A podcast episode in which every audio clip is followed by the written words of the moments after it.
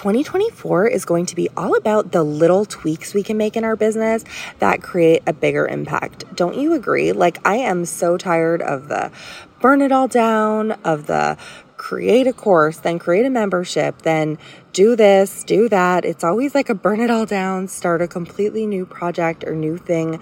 And even though that that has been great and has definitely served us for a season, other than the fact that we're all burnt out and half of us are completely leaving entrepreneurship, um, I feel like I am very ready for the shift that's happening, which I feel like is like looking at the data and making tiny tweaks to make things better instead of trying completely new things. So, today I'm going to be sharing the top two things I think you can make. Um, tweaks you can make in your website. Today, I think that they will take you, I don't know, like less than an hour if you're really going all in on them. But honestly, some of these could take you like five minutes. So, anyway, there's two of them. Let's get into it. You're listening to The Kara Report, and we are a content marketing agency dedicated to empowering women to market their businesses in a way that creates lasting change. I could not be more thrilled that you're here. I'm Kara, and each week I'm sharing what I see real women in business doing behind the scenes to move the needle and make a bigger impact in their business. Trust me, it's not what you're scrolling past on Instagram. Ready to do the work? Me too. Let's get into it. Okay, so the first one is updating your 404 page. And hear me out on this. The 404 page is one of the most underutilized pages, in my opinion. And if you have a regular blogging strategy, it's something that you don't want to sleep on anymore because the more content you have, the more likely you will eventually have more broken links. Hopefully, you are also running your website through a broken link checker.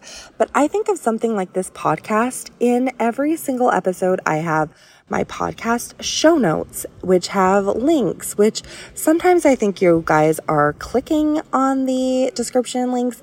And most of the time, I think you're heading to like your computer and typing them in if you're visiting them in that capacity, because obviously they're all short links. And that increases the risk that you're going to type it in wrong or something is going to happen that is going to lead you to a 404 page. And let me tell you what most of the websites I come across 404 page looks like. It usually looks like a GIF that's like, oopsie, how did you get there? Or like, I guess I was cleaning up and missed this page or something like that. Here's what I think you should have instead. One, Give them a list of the top blog posts, the most popular posts or freebies that you have on your website. Chances are, if they were looking for something specific on your site, they're also interested in your most popular pieces. So keep them on your website a little bit longer with something like that. The next thing that I like to include is a search bar, which I know search bars are one of the things that are not perfect in Showit, and I feel like most of us are using Showit, but definitely give them an opportunity to use a search bar or have like a navigation. Like, did you mean to find your way to one of these, you know, X top pages? My last thing that I would include if I were you is some sort of contact form like, can you tell me how you ended up on this page so that others don't suffer the same fate. Like, do the good karma thing, help me out, let me help you find what you're looking for. Do you mind just sending me a quick note that lets me know how you ended up on a 404 page? And then when people do fill it out, which by the way, I have one of these on my website and people do fill it out. So this is definitely worth doing because then you can fix it and convert that page better. So that's your 404 page little tweaks that you can make. Take a look.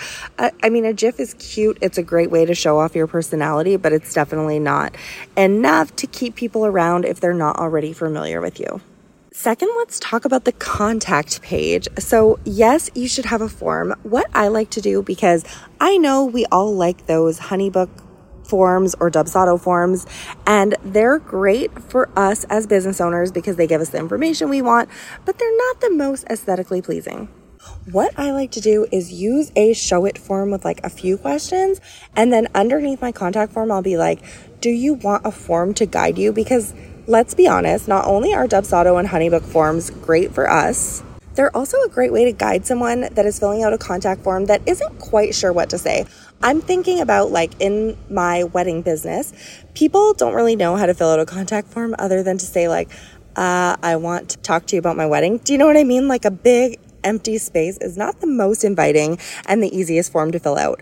So having something underlined that links to my Dubsado form has been super helpful. And yes, people do use it. So that's kind of what I like to do to make it easier to fill out a contact form. Have the beautiful Showit form that people can fill out when they know what they want to say, but then also have the Dubsado or Honeybook form available via link so it doesn't take away from the aesthetics of the page and also gives people who want a more guided experience space to fill that out if that makes it easier for them. So that's my tip for getting people to fill out the contact form. Obviously, I would also, or maybe not obvious, I like to give them a few more ways to get in touch. If it's like via Instagram. Here's my direct email if you don't want to fill out a form, and my phone number if that's applicable to your business. So that's kind of like the things I like to do to make my contact form more, I don't know, more likely to have someone fill it out. The other things I like to do on a page is first have a frequently asked questions section. I feel like a lot of us do this, but I don't think a lot of us are using our frequently asked questions well. I like to use it in a way to qualify people. So this could be like a what is the starting budget? Or what if I only want a one off project? Or like whatever is applicable to you. Use this as a way for people who are skimming to kind of pre qualify themselves if they should even be filling out this form. And then also, it's a great way of controlling objections. So, like for example, what if I don't have, I don't know, a business yet? What if I don't have a date set yet? What if I don't etc. Like, what are people wondering that people might think that they need to have in place before they hire you when in fact they don't, right? Like, use your frequently asked questions as a way to get that kind of like out of their mind so that they just hit submit because you know, as the expert, once they hit submit, you can do a better job of guiding them. The third thing that I would include on a contact page is some place to keep them in your orbit, whether that's like a follow me on Instagram, download some of my free resources. Here are some top blogs. The fact is that your contact form is the page that most people are bouncing off of, right? Because they're like, actually, I'm not quite sure if I'm ready to reach out. I'm not quite sure if I want to. And so that makes this page like key for getting more inquiries if that's what you're looking for. Then, as a little bonus tip, consider setting up an autoresponder but not just any autoresponder. Like, I personally don't need an autoresponder that says, hey, thanks for reaching out. We'll get back to you within two business days.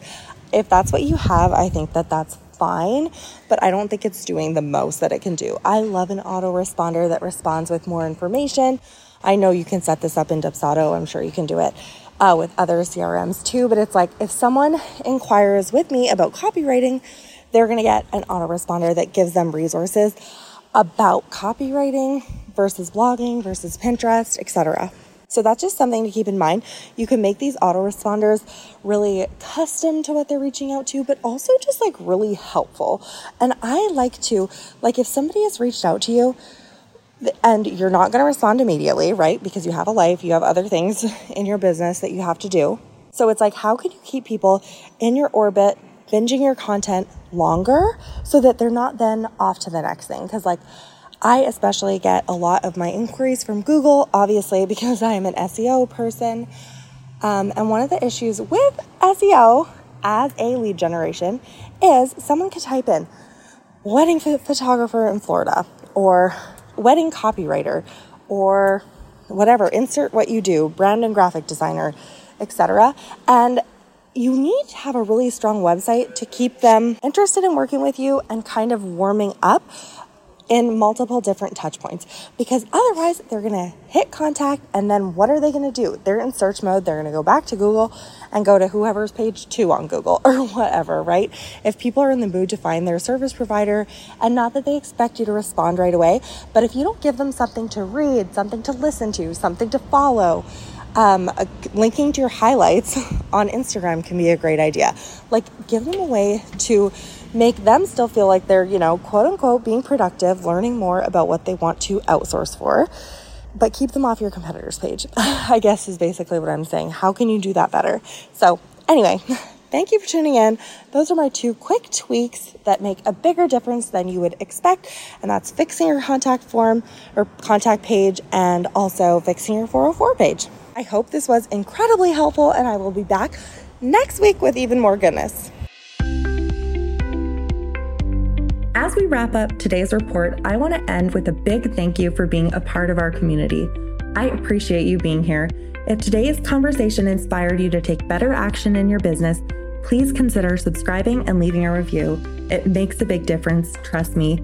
And if you're looking to dive deeper into blogging for SEO and getting your business found on Google, our Blogging for Bingeable Brands mini course might be just what you need to explode your brand's online impact. Head to thekarareport.com slash BBB for more details and use code podcast20 for 20% off as a thank you for listening until the end. Until next time, keep moving forward and we'll be right here to guide and support you.